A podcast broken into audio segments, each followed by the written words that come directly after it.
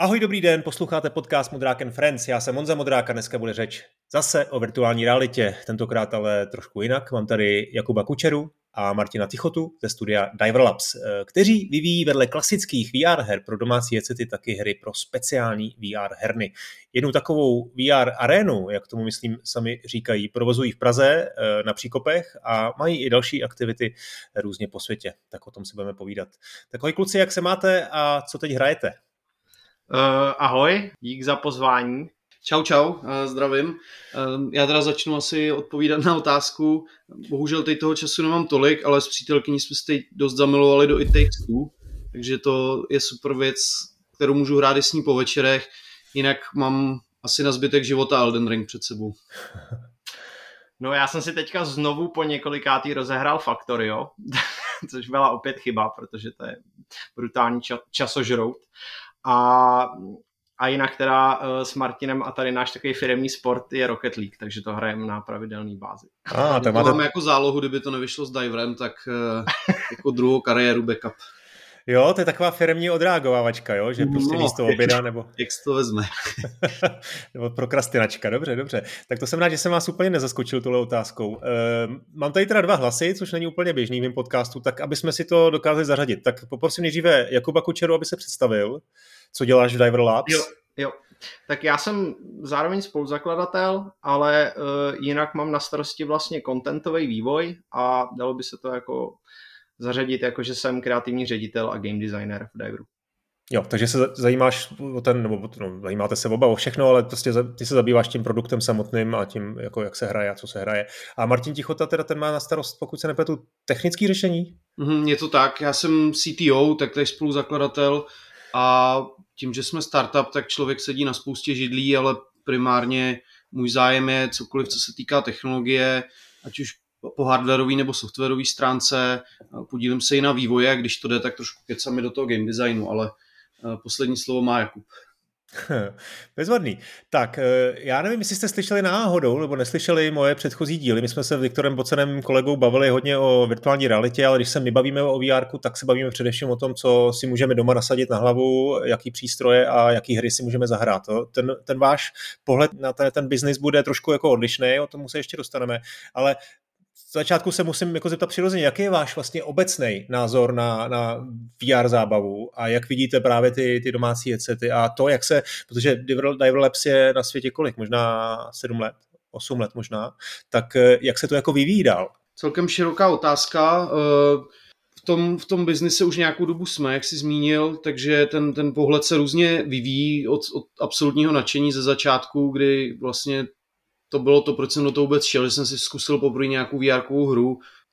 Myslím si, že je tam pořád spoustu jakoby prostoru pro další zkoumání a objevování jakoby nových věcí, že tam zdaleka není všechno vyřešený. Jsem zvědavý, nebo jakoby vnímám to, že ten trh nějakým způsobem stagnuje. Se home VR týče, i Meta teď má novou hračku v podobě AI, tak to vypadá, že na Metaverse možná na chvíli zapomene, ale věřím, že to bude jenom dočasný. Ale jinak mě baví prostě ten náš přístup, kdy my máme možnost si zkusit něco jiného, tím, že naše arena, není to jakoby na doma klasický hraní, máme tam ten freedom prvek a v tomhle směru mě to stále motivuje jakoby hledat nějaký nový principy a nový přístupy k té věci.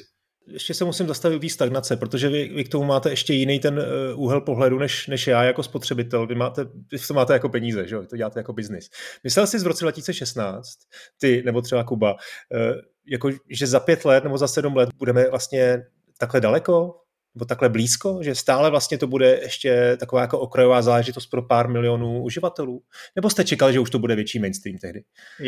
Já třeba jako skoro od začátku a po celou dobu vnímám ty headsety virtuální reality spíš jako herní konzoly. Jakože já jsem od začátku spíš v tom viděl ten jako entertainment prvek, zvlášť v tom setupu, jak to bylo tehda a to vlastně jako přetrvává, jo? Že máš nějaký jako headset, který je poměrně velký a nasadíš se jako na hlavu a to ti kompletně jako zakraje to vidění a vytvoří ti to jako kompletní virtuální svět, tak to jakoby vždycky jsem si říkal, že to je skvělej jakoby nástroj k tomu vyvolávat emoce a vlastně ty lidi bavit. co se týče vlastně přesahu tady ty věci do běžného života, tak jako i tak, jak se tady bavíme, tak my to spíš vnímáme víc jako skrz tu AR technologii, že to bude nějaká augmentovaná realita, že se bude virtuální vrstva promítat do té skutečné a tam jako potom si myslím, že bude dost... že nastane proměna toho trhu a obecně jakoby se to rozšíří dál, ale tak, jak se o tom bavíme jako teďka, o tom VRku, tak já osobně to vnímám pořád jako entertainment a nějaký druh konzole. Martine, a co teda, když se tam ještě stejná vlastně otázka na ten hardware, jo? Jako, jaký jsi měl očekávání v roce 2016, jak se bude vyvíjet jako hardwareová část, protože mě, i tady vlastně mně přijde, že to docela stagnuje v tom řešení, který máme dneska k dispozici. Hele, já jsem vždycky opatrný se svýma očekáváníma, ale jako upřímně jsem samozřejmě čekal, že ten rozvoj bude mnohem rychlejší. No, když jsme spustili Golema, tak, nebo i kolem toho Blue Effectu, tak to bylo v té největší vlně toho hypeu a všichni přirozeně čekali, že teď to exploduje a firmy budou chrlit jedno zařízení za druhým, což se neděje. Uvidíme, kam to půjde dál. Myslím, že i jakoby, co se technologií týče různých nových variant jakoby displejů a forem těch headsetů, tak tam určitě prostor pro růst je.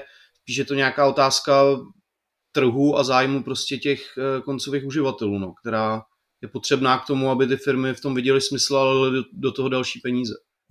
A myslíš, že to je takhle tak jednoduchý, že vlastně ty lidi čekají na kvalitní hru, aby si koupili headset drahej a ty výrobci headsetů čekají na to, až si ty lidi koupí, až si dost lidí koupí headset, aby mohli vydělat nové věci. Rozumíš, jo? Že tam je vlastně taková jako neřešitelná...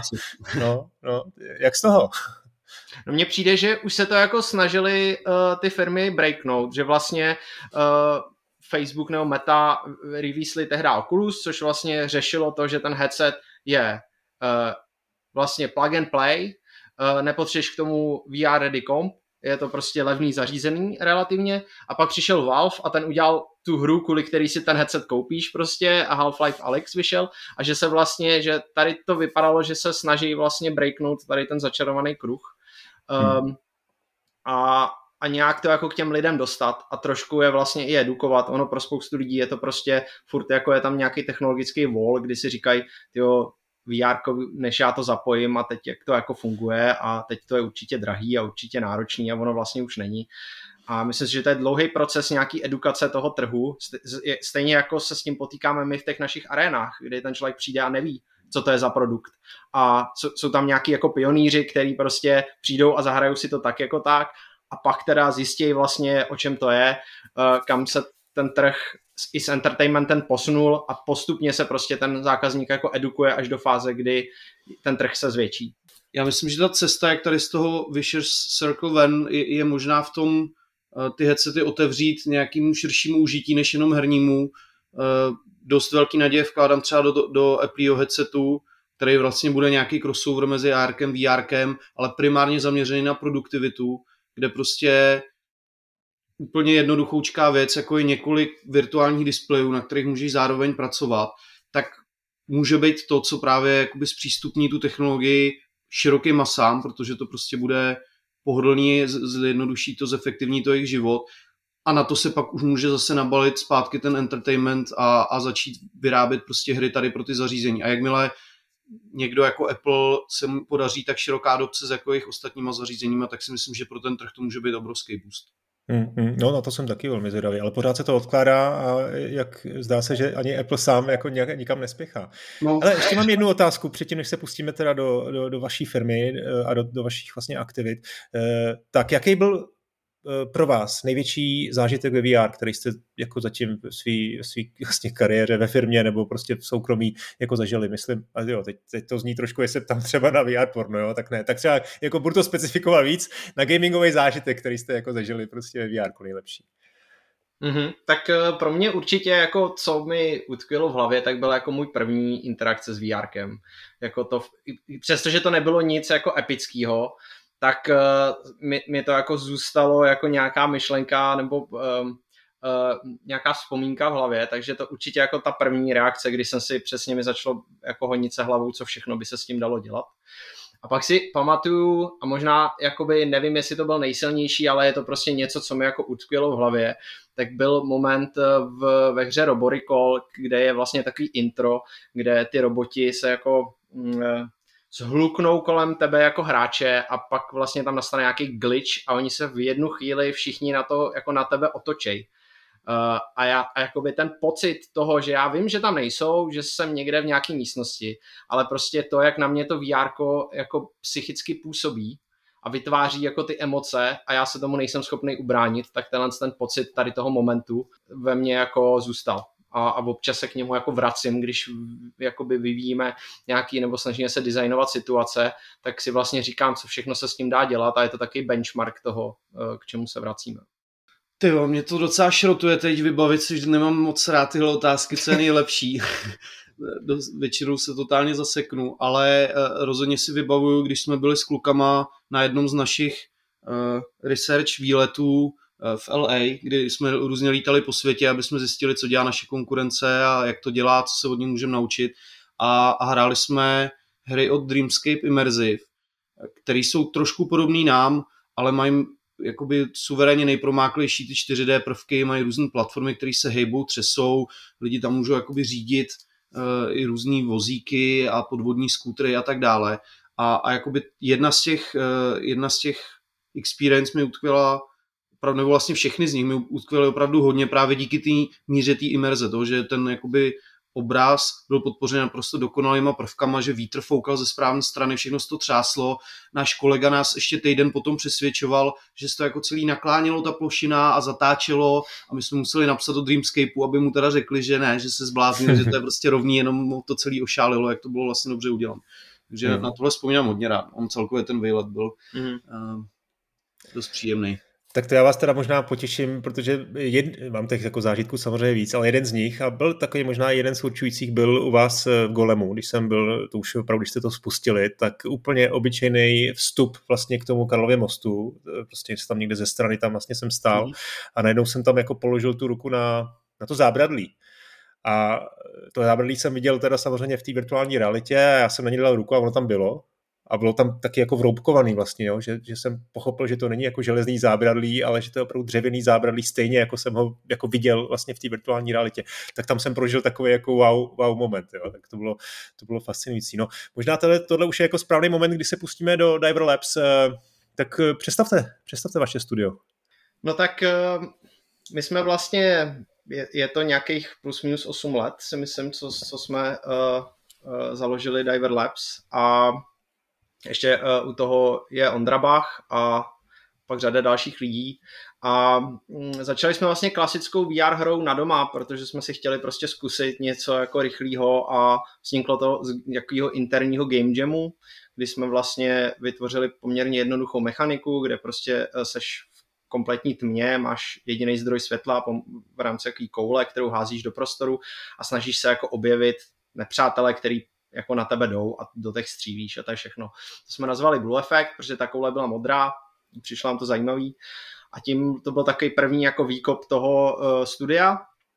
No a pak jsme vlastně jako se začali zabývat myšlenkou tady těch location-based entertainment aren, což v podstatě pro teda posluchače, který nevědí, tak se jedná o vlastně arény, které jsou někde v nějakém jako fyzickém obchodě, jsou fyzicky postavený, mají zhruba 150 metrů čtverečních ta play area a tam člověk přijde, dostane headset a vlastně v tom virtuálním světě jako fyzicky chodí. Bez toho, že by byl připoutaný k počítači a ty věci jsou reální, přesně jak si říkal, zábradlí, když tam je v té virtuální hře, tak je tam i fyzicky, když tam je zeď, tak je tam i fyzicky. No a začali jsme se zabývat tady tím konceptem a přišla nám to vlastně jako zajímavá cesta, kterou jsme si řekli, že se vydáme. A tak tou cestou jsme se vydali a teď už máme vlastně jako po těch pár letech, tak jsme přežili koronu teda a máme v tuhle chvíli 3 pobočky v Praze, v Londýně a ve Stockholmu a máme jednoho franšízanta vlastně v Popu u letiště. Takže vy vlastně jako DIVR Labs provozujou pobočku v Londýně a ve Stockholmu. Máte tam svoje arény, které sami jako máte svoje vlastně zaměstnance tam, který tam jako jsou. Jo. Přesně tak. DIVR jsou takový 3 firmy v jednom vlastně. Jedna je vývojářský studio, kde vyvíjíme ten obsah. Druhá je taková stavební firma, řekněme, která prostě staví, dává dohromady ty pobočky. A třetí jsou operations, kde my máme vlastní zaměstnance, který pak na těch pobočkách vás obsluhují. No hele, pojďme asi začít u toho obsahu, protože to nakonec by asi moje posluchače mělo a mě taky jako zajímat nejvíc. Tak co to vlastně je za zážitek? Jako, je to hra? Je to hra a láme se tam několik segmentů jako dohromady. Někdo to částečně nazývá unikovkou, někdo říká, že to je zážitek, někdo tomu říká hra. Je to určitě jako mix věcí dohromady a ono, těch her máme několik. Máme v podstatě jako 4 tyhle location-based hry a každá je trochu jiná. Některá je jako víc hra, jiná je víc unikovka, jiná je víc taková jako prohlídka. Takže my se jakoby s těma hrama totiž snažíme zaujmout jako co nejširší publikum a tím pádem chceme mít jako na výběr pro různý typy lidí to, co jako je víc zajímá. Takže každá ta hra je trošku jiná. A v té Praze teda máte v tuhletu chvíli, no teď konkrétně myslím v Hemlís na Příkopech máte dvě různý teda experience nebo zážitky nebo hry nebo unikovky, to je ten Golem a pak něco, čemu říkám Anachnoid, tak jako jsou ty pavouci. No to mě zajímavé to, že vlastně vy tam máte teda postavenou tu arenu, což je vlastně, co si představím jako nějaké jako menší hřiště, který je rozdělený do místností, kde jsou teda ty různý zábradlí a dveře a možná okna. A vy vlastně na tom stejném půdorysu vystavíte dva úplně odlišné zážitky. V jednom se potkám s Golemem a řeším nějakou drobnou zápletku a v druhém úplně jiném zážitku prostě utíkám před pavoukami. Jo, je to tak, přesně. A ještě navíc jakoby té aréně je několik skupin hráčů jako naraz, až v podstatě jako 6 třeba, který se nikdy nepotkají. Takže my jsme to jako vymysleli tak, aby přesně jsme mohli aby tam mohlo běžet několik her naraz, to znamená kolik her budeme mít a kolik skupin je v té aréně, tolik her tam může jako různých běžet. A samozřejmě je to nějaká iluze, kterou se musíme dostat do těch jednotlivých her tak, aby ty lidi nepoznali, že jsou v tom samém jakoby prostoru. Oni samozřejmě vědí, že jdou do té samé arény, ale když jakoby snažíme se, aby jsme v těch jednotlivých místnostech mátli a oni vůbec nevěděli, kde vlastně v rámci té arény jsou. Ale tohle musí být logisticky docela složitý, protože říkám, jsem tam před pár týdny, takže to mám ještě jako celkem v paměti. A ono někdy někteří hráči můžou být docela pomalí, někteří mají tendenci prostě být naopak jako speedrunneři, že to chtějí mít rychle za sebou, někteří si to užívají, protože to jsou casual hráči a ono možná jakoby vlastně ty hráči, kteří čekají ve frontě, tak jako ta hra s tím nějak jako musí počítat, že ještě nemůžete pustit dál, je to tak? Je to tak, ono je to jednodušší možná, nebo my jsme si to zjednodušili. V podstatě každá ta místnost trvá nějakou fixní dobu a je to nadizajnováno tak, aby ty hráči tam prostě ideálně tu dobu strávili, takže ty puzzle jsou nastaveny tak, aby to obtížností zhruba odpovídaly tomu času a pokud ne, tak my ty hráči bohužel prostě musíme popohnat a poslat je do další místnosti. Nemáme úplně problém s tím, že ty hráči by se tam zasekávali a zůstali by v těch místnostech dál, protože oni chtějí přirozeně prostě prozkoumávat a objevovat nový místa, takže vyhánět úplně nemusíme. Spíš někdy prostě je ten puzzle těžší, takže ho nevyřeší, ale mají o důvod víc třeba přijít příště a zkusit to znovu. Tam jsou vlastně i nějaký jako leaderboardy, že jo, že musíš jako, nebo můžeš jako vlastně achievementy, možná bych spíš řekl, že můžeš. Jo, s tím jsme vlastně v Praze začali, ale je to takový první nástřel teď vlastně s tím novým obsahem, který máme a plánujeme, tak tam to na tom chceme stavět mnohem víc, protože to je jeden ze způsobů, jak zvýšit replayabilitu a ty hráči tam přilákat znovu. Možná nevím, jestli to bude zajímavý pro tvé posluchače, ale těch přístupů je víc tady k těm arénám, jak je řešit. My jsme právě využili tohohle lineárního průchodu, kde každých 5 minut v podstatě pouštíme další skupinu a díky tomu tu arénu můžeme celkem hodně saturovat, takže v jeden moment tam může být až 24 lidí v podstatě najednou. Respektive 20 teď kvůli technickým omezení, ale to není až tak důležitý. Ta konkurence na to jde trošku jinak. Oni mají třeba jenom jednu velkou místnost, do které pustí jednu skupinu maximálně 6 lidí a ty jsou tam prostě celou dobu, pak musí odejít a přijít tam další skupina. To má pak nějaký implikace samozřejmě na ten biznisový model a celkem provozní. No. U nás je zase složitější, my musíme být fakt efektivní v tom, jak rychle ty zákazníky oblečeme do té výbavy, pustíme dovnitř a jak rychle ta operace vlastně celá běží. Když to ta konkurence na to pak má zase víc času, ale má mnohem menší kapacitu, musí mít třeba větší cenu lístku nebo musí mít těch aren víc pohromadě a tak dále.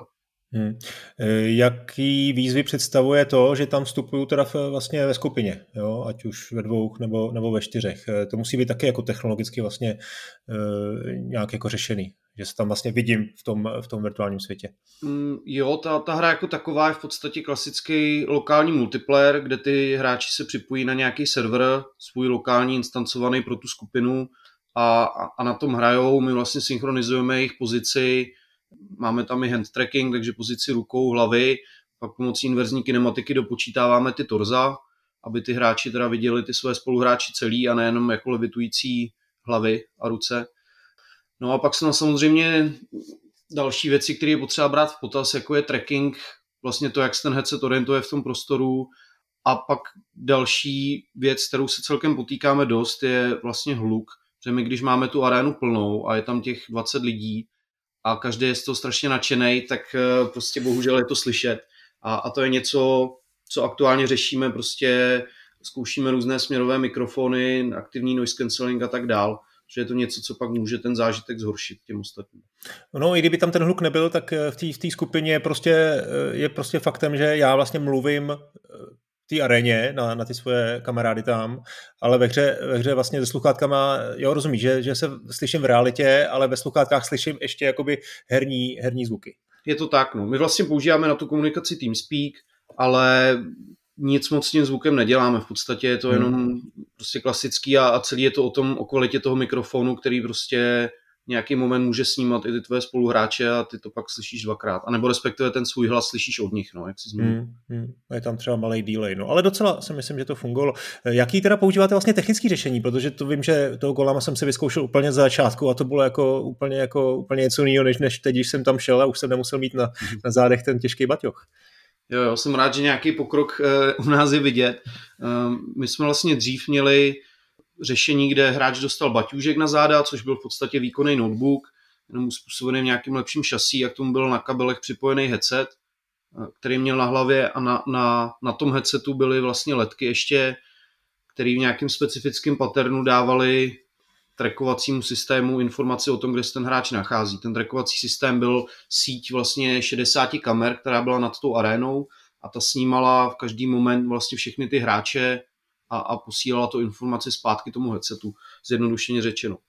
Tam bylo spoustu komplikací díky tomu, spoustu kabelů, byla nutnost vyměňovat baterky v těch batušcích, ty batohy topily, byly relativně těžký, takže my jsme se rozhodli celkem radikálně inovovat a přejít na technologii bezdrátového streamingu, takže používáme 6 GHz Wi-Fi a vlastně ten obsah se celý počítá a rendruje na běžném stolním herním PC, které je tam někde v kumbálu, a přes Wi-Fi to posílá už jenom vlastně obraz jako videostream do těch headsetů. Což má zásadní jakoby dopad na komfort pro toho uživatele, protože místo těžkého baťohu a spousty kabelů a headsetů tak dostane jenom standalone headset. My používáme Vive Focus 3. Je to dost podobný třeba jako Oculus Quest.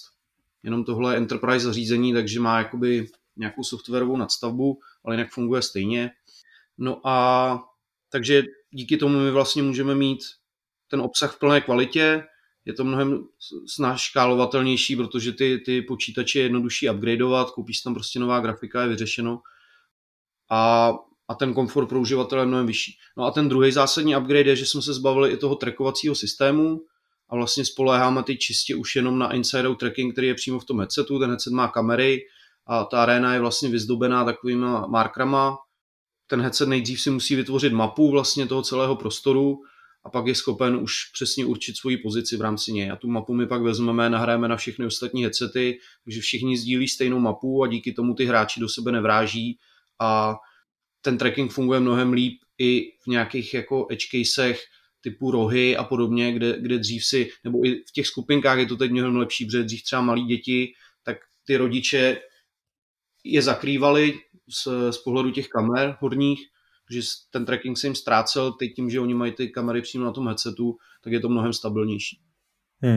Jsou tam nějaké jakoby věci, které třeba na první pohled nejsou vidět, které jsou představují pro vás velkou výzvu, a to může být jako čistě i provozní věci, jo? Nějaká jako bezpečnost těch hráčů, nebo možná nadměrné pocení, někdo se třeba nadměrně potí, což samozřejmě není asi úplně příjemný, prostě potom ten headset jako vlastně dát k použití dalšímu, nějaká jako nahodilá chybovost, nebo možná i to použití pro děti vlastně mě zajímá, protože dost se jako o tom spekuluje, že vlastně pro malé děti není úplně jako VR-ková technologie ještě vhodná kvůli tomu, že se neustále vyvíjí ještě jejich zrak.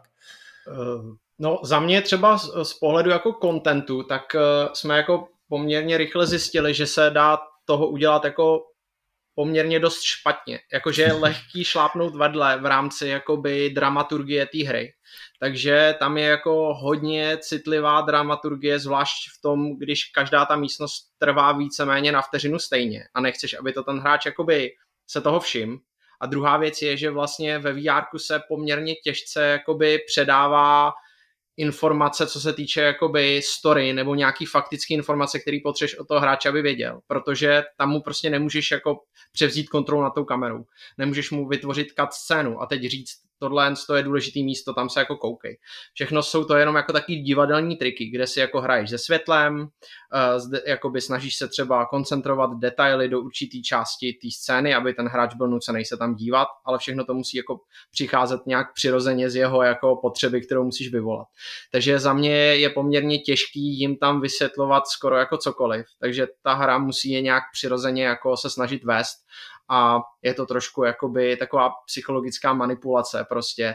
A takže tam je určitě jakoby za mě spousta věcí, co není vidět, je právě tady v téhle práci kolem toho vedení a bavení toho zákazníka. On furt musí on si musí furt uvědomovat, kde je, proč, jak se tam vzal, co je nějaký jeho jako long term goal a co je jeho jako short term goal a nesmí se jako začít nudit, protože ve chvíli, kdy jako neví kontext toho, kde a proč je v rámci toho levelu té hry, tak začne jako vlastně jako zlobit, když to tak řeknu, a začne se snaží se jako rozbíjet tu hru, protože vlastně nemá co jiného dělat. Takže tam je strašně moc jako detailů, který hrajou svoji roli a to je jako určitě z pozice kontentu je tohle hodně triky, no. Vlastně nenechat prostor tomu zákazníkovi, aby se nudil.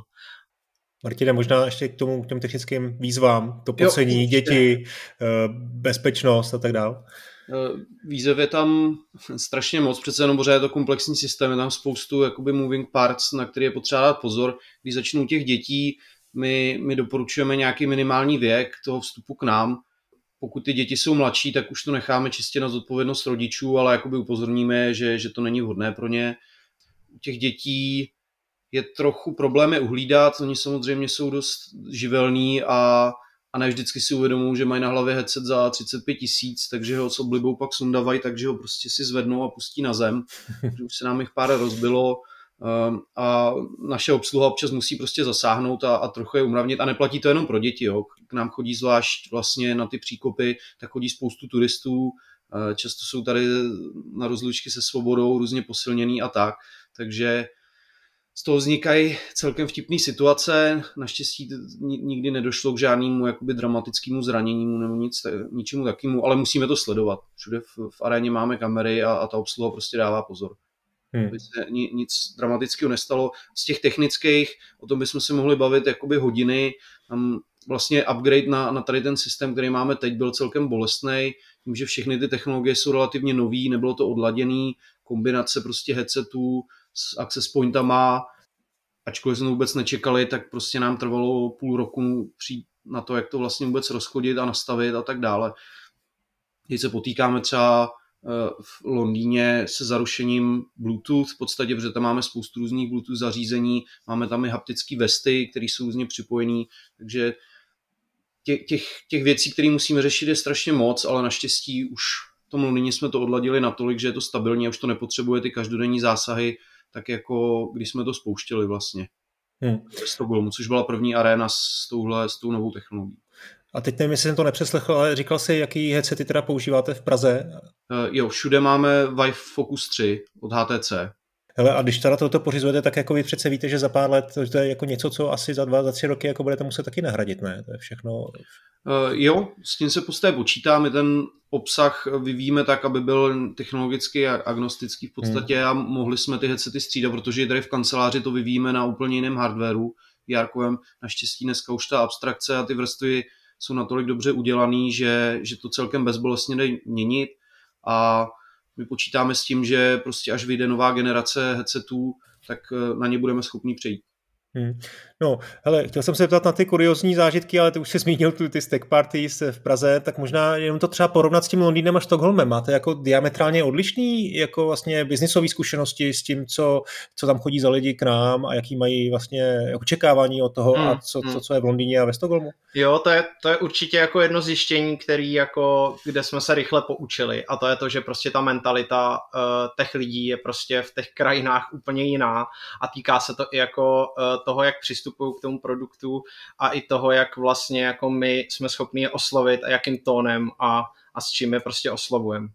Obecně ten Stockholm je prostě taky jako konzervativní ty lidi tam a musí je vynaložit jako hodně energie je dostat do té arény. Samozřejmě pak, když už si to zahrajou, tak jako už jsou naši a vrátí se se známejma, ale prostě dostat je tam na tu první dobrou je fakt těžký, když to ten Londýn je zase jako obráceně, tam chodí sami, prostě se ptát, co to je, vidějí tu pobočku a jako vyvolá to nějaký zájem a prostě ta bariéra taková tam není. Když je oslovíme, tak je to určitě rozdíl v té aréně, ale v tom VR-ku se pak už chovají všichni téměř stejně a člověk nerozezná národnost nebo něco dalšího.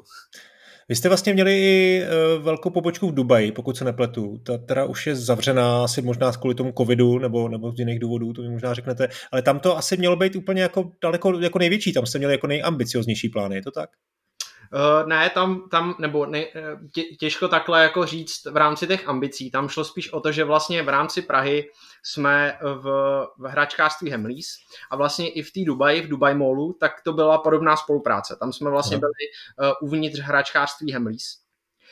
Kdežto ale ve Stockholmu a v Londýně tam už máme vlastní jednotky, tam jsme vlastně ve Westfield Mallech, takže tam už jsme, když to tak řeknu, sami za sebe. Takže jako z našeho pohledu ten ambiciozní krok je ten Stockholm a Londýn, kde vlastně jako jsme šli z kůží na trh. Dubaj byla v podstatě nějaká příležitost, která se naskytla v tu dobu. Mysleli, že to bude fungovat úplně stejně jako v Hemlís tady v Praze, což se nepotvrdilo. No. A ten covid tomu rozhodně nepřispěl. To byl jakoby zásadní rána pro celý ten podnik. Ještě máte v Praze jednu hernu, to je taky vlastně franchíza, jestli to tak můžu říct, nebo vlastně poskytujete služby někde tam v Tuchoměřicích u letiště? Jo, to jsme v podstatě na klíč postavili panu Pražákovi, který vlastní POP a další podniky. On měl v plánu stavět dinosauří muzeum, který už teda běží a jako doplněk mu přišlo zajímavý mít tam právě VR experience a shodou okolností my jsme jednu měli s tématikou dinosaurů, takže jsme to celé na klíč postavili, v podstatě pod nějakými licenčními podmínkami my jim dodáváme nové obsahy, takže kromě dinosaurů už jim tam běží i Lost Lab, což je vlastně náš poslední počin, který máme i ve Stockholmu a v Londýně. A je to... No. Zážitkově je to něco trošku jako zase kousek dál, než třeba ty pavouci a ten golem? No, tak my se vlastně s každou hrou vždycky snažíme vytvořit nějaký nový druh vlastně toho zážitku, protože i my jako vývojáři máme nějaký jako názor na ten content a to, co si myslíme, že třeba by mohlo fungovat a co jako v průběhu toho vývoje nás jako napadne jako třeba zajímavý mechaniky nebo situace a to se tak různě jako nastřádá vždycky a pak jako s novou hrou máme jako nový názor na to, co bychom mohli jako sdělit, jakým způsobem, takže vždycky v každý nový hře se snažíme jako implementovat něco jiného a tím vlastně mimo toho tématu, který se snažíme mít taky jako dost rozdílný, tak i jakoby to, co se v té hře děje a co ten hráč jako dělá, se poměrně jako liší. Takže třeba tím, že Golem byl fakt náš první počin, tak ta hra i původně byla mnohem víc jakoby spíš taková vyhlídková procházka Prahou. Byla dost jako cinematická. Až pak vlastně dodatečně, když jsme nazbírali feedback, tak jsme zjistili, že lidi chtějí jako interagovat, vědí jak. to VR jim připadá vlastně přirozený, včetně všech těch interakcí vevnitř, tak jsme vlastně přidali jakoby další místnosti, do dalších místností jsme přidali víc interakcí. Když to vlastně zase třeba Meet the Dinosaurs, což je to, co běží v popu, to je ta dinosauří hra, tak ta je celá postavená na jedné jakoby interakci, hledání stop legendárního dinosaura, který vlastně ty hráči podle toho, který stopy nazbírají v průběhu toho dobrodružství, tak na konci se jim zjeví jakoby přibližná podoba toho dinosaura, což je úplně vlastně jiná mechanika, než to, co jako je v Golemovi. A co dalšího teda chystáte? Protože vím, že máte v plánu nějakou novou hru se zombíkama. Jo, a ta vlastně vychází čistě z toho, co si říkají naši zákazníci. Že vysloveně jsme dostali jakoby zprávu z našich poboček, že chodí lidi, a jak v Londýně, tak ve Stockholmu. A ptají se, jestli máme zombie střílečky. Což bylo něco, čemu jsme se trochu vyhýbali, protože ty naše hry jsou víc jako příběhový. My vlastně doteď žádnou střílečku nemáme. Oproti naší konkurenci, která má 90% mají vždycky střílečky se zombíkama, tak my jsme vlastně zaměřený víc na ty příběhový, jakoby různorodě interaktivní hry. Tak ale tady sami zákazníci si vlastně jako odhlasovali, že by si chtěli zahrát střílečku, takže z toho vlastně vychází teďka to, že jsme začali vyvíjet zombie shooter v podstatě. A v jaký jste fázi, nebo kdy to chcete mít venku? Jsme ve fázi, že jsme začali, ale tím, že to je zombie shooter a to je relativně jednoduchá mechanika, ono jako vyvinout hru, kde se dělá něco jiného než střílí, je paradoxně o dost komplikovanější, než udělat jenom tu střílečku. Takže nám vlastně ty hry, co děláme do aren, ty, jako je Golem a dinosauři, tak v průměru trvají třeba rok vyvinout, plus nějaké jako zapracování feedbacku, kdežto tady u té zombie střílečky jsme si řekli, že to zvládneme rozhodně dřív, takže teď jsme relativně na začátku a plánujeme to vlastně vydávat v létě tohohle roku. No vlastně to je logický, že ta infrastruktura je na tom nejobtížnější, to postavit všechno a potom vlastně vytvořit ten obsah, to je jako pár místností, když to tak řeknu, a už to máte jako nějaké zkušenosti s těma předchozíma realizacema, tak jo, já vím, trošku kroutíte hlavou, že jako ano, ale napůl taky tam jsou jiný výzvy, ale vlastně půl roku je fajn, že pak stihnete takhle udělat něco nového. No. Bude to i v Praze? Jo, je určitě v plánu, aby jsme to měli v Praze. Já jenom k tomu doplnění, tady to vlastně celý můžeme postavit na té mechanice toho střílení, takže až tolik nemusíme dělat hlavu s tím, co dalšího se bude dít v těch místnostech, si dáme záležet, aby ta gunplay byla fakt zábavná a bylo to, proč to ty hráči chtějí hrát. Plus tady vidíme velký potenciál v nějaké další replayabilitě, už teď vlastně máme v zahraničí takový score screeny, kde jsou leaderboardy denní, týdenní, měsíční, kde ty hráči by měli být motivovaný se na ty leaderboardy dostávat. Samozřejmě u těch zážitkových her je to takový artificial trošku s tím score. Tady u toho zombie shooteru to bude primárně o tom. Prostě být co nejlepší, pozbírat co nejvíc headshotů a případně si odemknout nový zbraně třeba. Takže to je taky další věc, kterou bychom chtěli rozšířit ty zážitky o to, že vracející se zákazníky my budeme mít nějaký hráčský profily, kde oni můžou sbírat body, odemykat si nový věci a mít prostě lepší skiny na těch ganách a tak podobně. No pak už jenom kruček k tomu, aby si ty hráči jako střelili sami navzájem, že jo? Myslím teď samozřejmě ve virtuální realitě a to možná bude ten důležitý krok, protože to si myslím, že tam ten zájem jako bude určitě jako směřovat jich.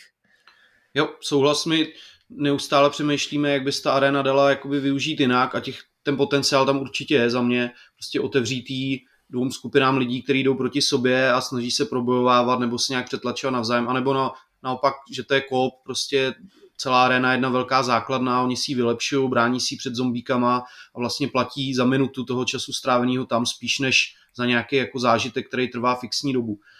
Bohužel zatím jsme limitovaný pořád nějakým jakoby ekonomickýma důvodama, ale věřím, že brzo přijde doba, kdy už si s tím budeme moc hrát a přesně zkoušet nějaký ty nový koncepty, který zase to VR můžou posunout novým směrem. No hele, ještě mě zajímalo, jaké je to vlastně s konkurencí. Je tam jako hodně konkurence, ty jsi vlastně zmínil, Martine, že jste byli v tom LA, že tam už před lety jste zažili něco, jako co vás vlastně hodně jako inspirovalo, tak jako stagnuje to, nebo vyvíjí se to pořád nějak, někam dál? Vidíte tam nějaký jako progres? No, jenom za mě, že mě třeba přijde zajímavý, že ta korona to vlastně jako i pro nás otestovala a my jsme jako poměrně byli zvědaví vlastně, kolik z té konkurence přežije a jak se to přesně jako vyvine, protože my jsme byli úplně stejně zavřený jako jakýkoliv služby a restaurace, vlastně nás se to, jo, že zase byly samozřejmě studia, který vyvíjejí klasické hry na počítače a ty měli radost, protože všichni byli doma, hráli hry a kupovali hry, když to my jsme prostě byli zavřeni. Nějaká konkurence nepřežila, na druhou stranu nějaká jakoby přežila a hurá jako do světa, takže my to sledujeme, té konkurence není jako nějak extrémně moc a víceméně se v některých detailech lišíme. Jo, není úplně to tak, že bychom měli jako přímou konkurence ve smyslu úplně stejného setupu a to jako nám přijde vlastně důležitý i pro nás. A tak to je jenom jako k tomu, jak by to teďka vypadá ve světě.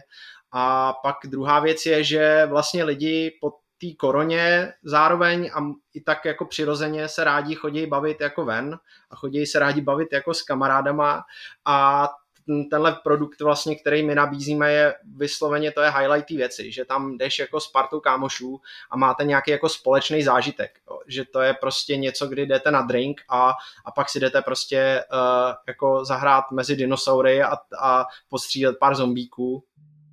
A v tomhle jako se nám ukazuje, že to jako funguje hezky.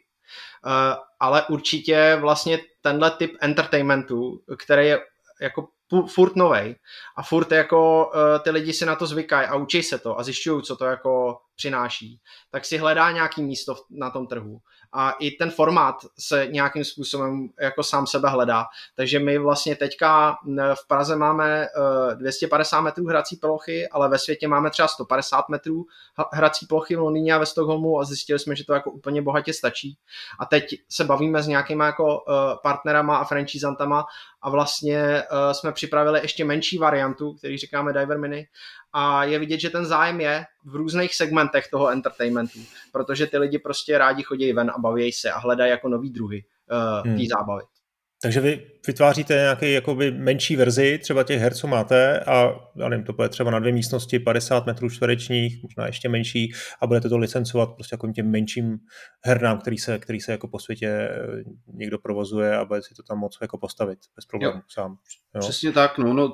Tady toho location-based VR jsou v podstatě 3 nějaký úrovně od těch nejmenších aren, který si někdo nakoupí Vivey prostě a pouští tam hry ze Steamu přes nějaký roomscale verze, kde už se dá hrát ve víc hráčích, ale furt stojí na místě víceméně, až po ty naše vlastně arena scale, kde opravdu ten člověk zažije svobodu pohybu, může volně chodit a i ten obsah je prostě prémiovější. V tomhle segmentu, v kterém my se pohybujeme, tak jsou zhruba 4 firmy na světě, které to dělají podobně. Jo, jak zmínil Jakub, každý jsme v něčem trošku jiný. U nás je to hodně zaměřený přístupem k tomu obsahu, který si troufám tvrdit, že máme nejlepší. Jiné firmy jdou zase cestou těch 4D prvků, jak jsem zmiňoval, někdo sází totálně jenom na bezhlavou akci a jednu vlnu zombíků za druhou. Martine, to mě zajímalo, teda je na světě něco, co opravdu je pro vás takovým jako špička ledovce, někdo, kdo to dělá fakt dobře, já nevím, předpokládám, že to bude někde v Singapuru, někde v Jižní Koreji, nějaká herna, která je fakt jako technologicky absolutně jako dream come true, že tam fakt vidíš ty všechny ty technologie v top kvalitě a ty věmy, já nevím, vůně, hmat a tak dál. Tak je něco, k čemu takhle vy vzhlížíte? Já bych ještě jenom chtěl dodat, že vlastně jako jsme snad první na světě, kdo byl schopný v rámci tohoto technologického setupu dostat jako tolik lidí do arény naraz. Aha. Takže ono v tomhle smyslu jsme ta špička ledovce, my si myslím. A co jsme viděli, jakoby, jak přistupují ke kontentu, tak ono jako ve skutečnosti ten content nemusí být tak jako dokonalý, jako je třeba na domácím VR-ku, protože prostě je to trochu jiný charakter toho produktu, ty lidi tam, když tam jdou jako banda, tak hledají trochu jiný druh zábavy, než třeba když to hraješ sám doma, takže nehledějí třeba tolik na tu grafiku, ale jde jim hodně o interakci. To jsme zjistili, že jako se taky pohybujeme poměrně jakoby v té špičce, takže jenom jsem jako chtěl říct, že i z našich zkušeností a z toho, co jako získáváme za feedback od zákazníků, tak v tomhle smyslu jako se pohybujeme, si myslíme, mezi tou špičkou. A co se té technologie týče, pro mě je to pořád ten Dreamscape, který jsem zmiňoval na začátku. Oni to mají neskutečně dotažený, strašně moc do toho investovali. Tam je to pak zase otázka nějaké jakoby návratnosti téhle investice. No. A škálovatelnosti té arény. My jsme celý ten koncept museli dost optimalizovat, aby jsme přesně byli schopni nabídnout řešení i zákazníkům, kteří třeba nemají tak velký prostory, protože my potřebujeme docela dost na postavení té arény. Kvůli tomu jsme to vlastně museli zmenšovat a celkově zjišťujeme, že ta aréna musí být trošku generičtější, aby nám to snížilo náklady na stavbu a tak dále. Ale vlastně největší konkurent aktuálně pro nás se jmenuje Sandbox VR, který jsme paradoxně asi jako jediný nehráli, takže to jedeme ve čtvrtek napravit do Londýna, si zahrát konečně. U nich je to ani ne tak o té technologie, ale spíš kombinace všeho a primárně oni narejzovali asi $100 milionů za svou kariéru a je to vidět prostě na tom brandu, na marketingu a tak dále. A tím, to je to, co my jakoby nemáme problém, když už ty lidi k nám přijdou a zahrajou si, tak 98% odchází totálně s rohlíkem na tváři nadšený. A my máme problémy do té arény dostat, vysvětlit jim, jak se to hraje a přesvědčit o tom, že jsme jakoby, že ta prémiovost u nás je. My jsme investovali hodně do vzhledu té pobočky, aby to prostě vypadalo moderně, ale to spoustu lidí pak zase vyděsí. Jo? A ten Sandbox prostě má obrovskou sílu v tom marketingu, do kterého nasypali strašně moc. A takže spíš tomhle my se teď snažíme inspirovat nějak a vlastně dohnat tomu, aby i my jsme byli schopní prodat tu prémiovost, která u nás je prostě v těch věcech. Protože třeba technologicky i kontentově jsme na tom líp. To jsem si jistý. No ale já si myslím, že tu odpověď jako všichni známe, která je to řešení. A to je prostě IPčko. Získat nějakou známou hru. Já nevím, mít tam řešení Tomb Raider, nebo když máte dinosaury, tak Jurský park. Já rozumím tomu ekonomicky, že to nedává smysl, protože kdyby to dávalo smysl, tak už to máte. Ale nebo teď třeba vím, že v tom Super Mario Worldu, co je v Universal Studios v Hollywoodu, tak je ta vlastně ta dráha v Mario Kart, kde máš ty AR brýle, jo, takže sice jedeš prostě nějakou tou dráhou, ale prostě vidíš tam ty virtuální jako věci vlastně, které tam nejsou a ten zážitek je jako úžasný podle těch videí, co jsem viděl. Tak co ty značky, jako zkoušeli jste tohle dělat? Já dokonce mám pocit, že Ubisoft měl nějaký aktivity v tomhle směru, ne? Hele, my vlastně máme licenci a to je ten Golem, to je vlastně ten přímo Golem z toho pekařova císaře, ale my jsme měli konkurenci, která vlastně, on ji koupil Disney, takže vlastně měli k těm licencím poměrně blízko a ty dělali přesně tohle. Oni vlastně vždycky s každým novým filmem vytvořili k tomu jakoby dodatečnej v uvozovkách marketing/entertainment v rámci nějaký nový hry do té jejich pobočky, kterou měli. Tahle firma zrovna nepřežila korunu, protože asi krom i jiných věcí ty licence prostě jsou drahý. Zvlášť ty, na který ty lidi přijdou. Jo, ty vlastně nechceš licence, který jakoby lidi nezajímají, ty chceš ty licence, který třeba frčej. A problém je v tom, že zaplatíš one time, pak platíš ještě za každou jako jednotlivou část té licence. A ono se to vyplatí hrám, kde ty můžeš udělat, ty releaseneš a uděláš 100 000, miliony stažení prostě. U nás, i když budeme mít vlastně jako skvělou licenci, tak máme nějaký denní limit těch lidí, kteří tam můžou přijít. A vlastně jakoby nedostaneme se, i kdyby jsme tam vlastně jako dostali hodně lidí, tak stejně se nám vlastně pořád jako nevyplatí tolik ta licence vlastně jako jí platit a odvádět ještě nějaký poplatek. Takže jako řešili jsme to několikrát, jakoby furt je to vždycky tak trochu na stole, ale museli bychom pravděpodobně dostat jako zajímavý deal na tu licenci v rámci nějakého partnershipu. Je fakt, že se bavíme s nějakýma licencorama, který jakoby nám nabízejí licence a není to úplně jako špatný a přemýšlíme, že to zařadíme v rámci strategie kontentu a vývoje do nějaký fáze, ale jakože bychom vysloveně si třeba koupili teďka jako Maria nebo Harryho Pottera, tak to by se nám vlastně jako nevyplatilo vůbec. No je to dost dvojsečná zbraň, když na první pohled to vypadá, že to přitáhne spoustu lidí, tak přesně tady ty skrytý náklady a komplikace s tím spojený můžou být likvidační. Data od konkurence mluví jasně, Void byla jedna z těch firm, která to nepřežila, o tý Jakub mluvil. Netflix si třeba udělal vlastní pop-up, kde měl Walking Dead tuším, nebo nějakou další licenci a jako ukázalo se, že taky to vlastně není dostatečný na to, aby to zaplatilo ty náklady, pak, který vlastně to obnáší. Já se, promiň, teda ještě skáču do řeči, ale já se teď docela těším, za 3 týdny odlítám do Japonska, mám tam vyhlídlých pár míst, kde bych si chtěl zkusit, jedno z nich je VR-kovej Street Fighter, přímo na my tuším, kde by to zase mělo být něco úplně nového, kde člověk fakt jakoby bojuje, ale přitom je to v tom světě toho Street Fighteru, tak uvidíme, třeba tam přijde nějaká inspirace. No v té Asii to tam musí mít úplně jiné věci, než to tady vůbec jako vidíme. No. To máš pravdu, že v hernách VR-kových jako automatů bude určitě dost. Ono se to zdá, ale paradoxně jako ta Asie není nějak napřed. Ve skutečnosti jako ta Amerika a potažmo nějakým způsobem západní Evropa vlastně si myslím, že v tomhle docela dominuje teďka. Že třeba většina těch experience virtuálních, které se dají zahrát, je v Londýně a pak třeba v tom LA. Jo, ale že bychom si, jako vysloveně si řekli, tyjo, tamhle někde v Koreji nebo v Číně nebo v Japonsku, tak že jsou nějaký úplně next level VR, tak to vůbec. No, hele, zase na druhou stranu musím říct, že z rychlíku mám pocit, že v Praze třeba těch heren jako hodně ubylo. Možná to bylo samozřejmě covidem, ale mám pocit, že už i po covidu, že pár heren jako zavřelo, že bych čekal, že se zkusí ještě jako rok hecnout prostě a jako budu mít otevřeno. A jako v Praze to jako misí trošku, no. Nevím, jestli to je tím, že ty lidi nejsou jako ochotní prostě chodit opakovaně na to, jít do herny. No, moc jako není co hrát, ne, trošku taky. Ono je, jak říkal už Martin předtím, on ten segment těch location-based VR-ek anebo obecně heren je rozdělený do několika jakoby částí a my jsme teda ta jakoby nejvíc prémiová část, kde ten zážitek, který od nás jako si odneseš, je velmi těžký replikovat jako kdekoliv jinde, právě kvůli jakoby setupu toho technologie. A pak máš jako herny, kde přesně dostaneš headset a pustí ti tam nějakou hru ze Steamu.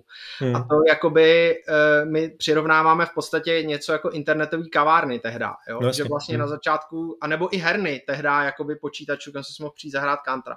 Tak hrát na začátku to bylo plný, protože prostě ta dostupnost nebyla, ale čím se posouval ten trh a ta technologie, tak najednou to lidi začali mít doma a ten segment se poměrně rychle vytratil, protože už jakoby nebyl potřeba. Do DIVR Lab vstoupil vlastně investor Daniel Křetínský, respektive jeho firmy, tak mám pocit, že už vlastní většinu, nebo... Je to tak, je to majoritní vlastník. Od začátku vlastně. S čím tam vlastně vstoupil, a to už je taky rok asi zhruba, tak s čím tam vstoupil, jak je spokojený s tou investicí a jaký jsou další plány, jako řekněme, jako dlouhodobější. Tak s panem Křetínským jsme nemluvili zatím, tak nemůžeme komentovat, ale jeho vlastně nejbližší společníci, který nás mají na starost, tak myslím, že spokojený jsou celkem. Ten plán byl takovej, aspoň z našeho pohledu, že oni chtějí trošku ukročit jinam, prostě strčit nohu do entertainmentu, což už udělali částečně s e-sportovým týmem Enterprise. U nás to byl, myslím, motivovaný tím, že jsme vlastně vývojový studio, který by po čase prostě mohlo začít dělat nějaký obsah na zakázku, ale ten plán byl od začátku jasný, prostě nastartovat náš biznis arenama, umožnit nám postavit ty nové pobočky, což se podařilo, a pak prostě dál expandovat. A až se tenhle biznis nějak stabilizuje, tak pak začít škálovat to studio jako takový a prostě začít se pohlížet jinam, což už se vlastně částečně i děje, kdy jsme se rozhodli zapustit, řekněme, další nohu toho biznisu a trošku se vrátit okliku na začátek a strčit nohu i do home VR jako takovýho, takže jsme před nedávnem rozjeli vlastně vývoj i hry, kterou si hráči budou moct zahrát doma na Steamu. No tak to je krásný oslý můstek, to byl poslední téma, který jsem tady měl připravený, jestli se teda nechystáte vrátit jako ke klasickým hrám, protože Blue Effect hra na Steamu nějak jako kdo ví, jaký prodej asi neudělala, koukám, že máte 121 recenzí, tak je to asi, to budou spíš nějaký vyšší 1000 možná prodaných kusů. Já se taky myslím, no. No, ale je to prostě 7 let zpátky, tak dneska už je to dávno zapadlý titul, tak jaký vlastně máte teď ambice a kam to vlastně chcete směřovat? Je to teda, máte nějakou jako primární platformu, kde chcete vyjít? Asi předpokládám, dneska to má smysl na tom questu. Jo, já jenom vlastně možná doplním, že teďka ty arény nám udělali nějakých přes 100 000 jako vizic. 130 000. No. Jenom aby jsme nezačali... To je dobrý číslo. Tak vlastně ono to těžký to vlastně hodnotit, že to je jedna herna a teď jste vlastně otevřeli Londýn a Stockholm a přidáte další, ono to bude růst dál a dál. Každý to prostředí je úplně jiný vlastně, takže tam se učíme skoro znovu v podstatě. A no, co se třeba Blue Effectu týče, tak to byl ještě vlastně poměrně jako pravěk toho VRku, že tak, vlastně no. Ten trh byl o dost menší, ty hry se tam nějak jako teprve hledaly a formovaly, co to vlastně bude, nebude. A my jsme se rozhodli i tehdy ten Blue Effect vlastně vydat s pár levelama a uzavřít to jako takovou jako minihru, takže tam jsme ani moc jako neočekávali nějaký větší stažení. Tam spíš jsme si naopak pak zpětně ještě říkali, jestli jsme to možná jako neměli posunout dál a neudělat z toho opravdu jako pořádnou hru. Ale teďka vlastně po těch letech zkušeností, co máme tady s vývojem kontentu na ty arénové hry, tak jako samozřejmě nám jako máme několik nápadů, co by bylo zajímavé jako vyzkoušet ve VRku, udělat, máme otestované nějaké mechaniky a samozřejmě ty arény, ten setup je poměrně omezující na ten vývoj, tam ten playground je daný. No a tak jsme nějak jako připravili nějaký demo, pár věcí, které jsme jako měli rozdělaný s Martinem a vlastně s investorům se to líbilo a řekli jsme si, že vlastně jako to riskneme a zkusíme udělat nějakou jako větší hru, pořádnější na to domácí VR-ko. Tak hele, počkej, větší hru, jako, tak co, mám čekat jako nový Half-Life zase nějaký, nebo jaký bude scope té hry, jako, prostě je to podle vás teda áčková věc? Pořád je nás jakoby v tom týmu vývojářským 12, jo, takže okay, jakoby úměrně tomu, ale jakoby pro nás s tím, že děláme tady vždycky plus minus 7 místností hry, která je jako 25 minut dlouhá o 7 místnostech do našich aren, tak pro nás je to v tomhle smyslu jako určitě větší hra. Bude to určitě několika hodinový gameplay. Máme tam nějaký náznaky trochu víc otevřeného světa, já nechci jakoby říct vysloveně open world, nebude to jako Red Dead Redemption, ale určitě tam bude nějaký větší svět, který si ten hráč jako prozkoumává po svým. Plus do toho by tam měla být nějaká klíčová mechanika, která je signifikantní pro VR vlastně, která jakoby v tom VR dává největší smysl. Nebude to další Beat Saber, když bychom byli rádi, ale v podstatě nějakou inspiraci si z toho určitě bereme. A tím, že se zaměřujeme vysloveně na stavění těch světů a vyprávění příběhů a všechny ty naše hry byly příběhové z různých jako prostředí, tak tohle se tam snažíme jako propsat to, že tam budou jako zajímavý prostředí, bude tam nějaká jako zajímavá backstory a ten hráč bude vlastně prozkoumávat ten svět.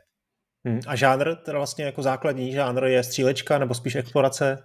Ne, bude to spíš takový jako explorativní kombat. Adventure. Jo. A jméno zatím nemáte na Steamu stránku? To nemáme. No. Dobře, tak to jakmile bude, tak dejte vědět, to určitě začneme vyšlistovat všichni jako diví. Tak jo, moc se těším. Hele, natačili jsme zrovna tak zhruba hodinu, tak to je prima. Jestli byste ještě měli chvilku, tak bych ještě se třeba zeptal na nějaké další věci ohledně VR gamingu, ohledně nějakých vašich oblíbených her nebo možná jako zážitků, který se podle vás na to VR jako dobře hodí. A pro tuto chvíli děkuju. Mějte se. Čau. Díky moc. Super, díky. Právě jste doposlouchali volnou verzi podcastu. Pokud byste toužili pustit si celý rozhovor, jakož i všechny předchozí díly v kompletní verzi a včetně exkluzivních epizod, pak zaměřte na platformy Hero Hero nebo Gazetisto. Odkazy najdete v popisku videa. Tenhle rozhovor pokračoval ještě asi 20 minut. Probrali jsme specifický design ovládání VR her, chvíli jsme se bavili o Unrecord, což je hra, o které se teď mezi vývojáři hodně mluvilo. No a pak mi kluci prozradili kuriozity z placů Hemlís. Zmínili třeba chlápka, který si přišel zahrát na psychedelikách. Nic ale nebojte, dobře to dopadlo, stejně jako ten rozhovor. Díky, že posloucháte a těším se zase na slyšenou u další epizody. Ahoj.